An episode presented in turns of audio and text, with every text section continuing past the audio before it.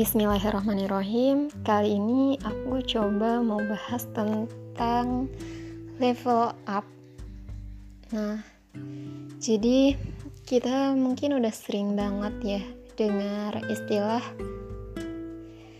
hidup ini adalah ujian gitu. Nah, itu benar adanya. Hmm, kita sering banget ya merasakan suka duka silih berganti gitu nano-nano kehidupan manis asam pahit. Rame rasanya tentang kehidupan ini. Dan itu udah lumrah kok dan semua orang merasakannya. Hmm, dan setiap orang itu ujiannya tuh beda-beda. Gitu. Ada yang diuji dengan harta ada yang diuji dengan popularitas ada yang diuji dengan uh, kemiskinan, ada yang diuji dengan kekayaan, ada yang diuji dengan nikmat, ada yang diuji dengan musibah. Nah, semua itu adalah ujian setiap orang, ujiannya beda-beda. Dan pertanyaannya gitu ya. Bukan Allah nggak akan nanya kamu tuh lahir udah dapat fasilitas apa Enggak. Allah nggak nanya kamu lahir di lokasi mana. Jadi setiap kita itu ujiannya itu beda-beda tempatnya. Bisa kita diuji di keluarga, dilahirkan dari keluarga yang bermacam-macam. Dan itu kita nggak kita nggak akan diminta pertanggungjawaban terhadap hal itu. Hmm, dan seiring berjalannya waktu, terkadang kita merasakan bosan dihadapkan dengan ujian yang seperti itu-itu aja. Nah, yakinlah Allah itu menguji kita sesuai kemampuan kita, gitu. Misalnya kita kita sekolah gitu ya, kita uh, uh, kelas 3 gitu. Nah terus diuji dengan kemampuan anak kelas 3 nah terus kita tuh bosan ya ngadepin ujiannya itu itu aja. Terus kita merasa aku nggak bisa ngerjain ujian ini. Terus kita minta sama guru kita bu aku nggak bisa ngerjain ujian kelas 3 aku bosan ujiannya ini, ini mulu. Teman aku coba lihat. Udah jauh misalnya. Ujian tuh dia nger bisa ngerjain ujian kelas 5 gitu. Nah sedangkan kita ngerjain ujian kelas 3 aja tuh nggak sanggup gitu. Kita minta sama Allah ujian kelas yang lebih tinggi. Tentu kita bakalan keteteran ujian itu memang macam-macam ya. Begitu juga dengan ujian kehidupan. Ada yang diuji dengan dirinya sendiri yang lalai banget gitu ya. Yang ketika difasilitasi dengan fasilitas yang lengkap serba ada gitu. Diuji dengan diri sendiri yang jadi malas jadi lalai. Ada yang diuji dengan serba kekurangan diuji dengan orang-orang toksik tapi hasilnya apa? hasilnya bisa jadi dia menjadi manusia yang lebih tegar, lebih independen. Nah, jadi kita itu jangan menganggap nih ini uh, fasilitasnya nih kayak gitu.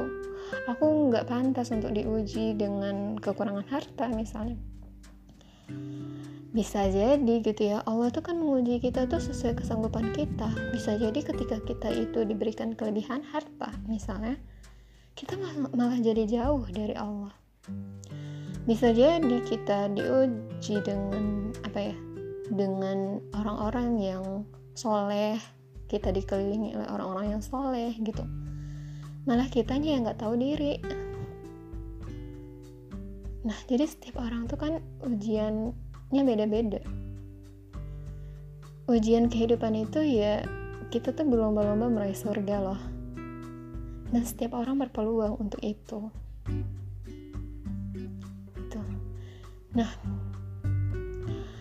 um, dibanding kita mengejar pencapaian dunia kayak gitu kita dapati memang banyak sekali orang yang mendap apa ya yang memiliki privilege gitu. Kalau seandainya kesuksesan itu diukur hanya pencapaian dunia dalam sistem hari ini sistem kapitalis gitu ya ya ya privilege setiap orang kadang memiliki privilege gitu. Oh ya ternyata kalau sukses itu standarnya diukur dari segi uh, saldo di rekening kayak gitu ya. Terus tampilan fisik gitu. Mungkin anak-anak orang-orang kaya aja yang akan berhasil untuk itu. Dan harta itu hari ini harta itu beredar di kalangan orang-orang itu itu aja. Kalau seandainya tadi sukses itu kita ukur dari sistem hari ini.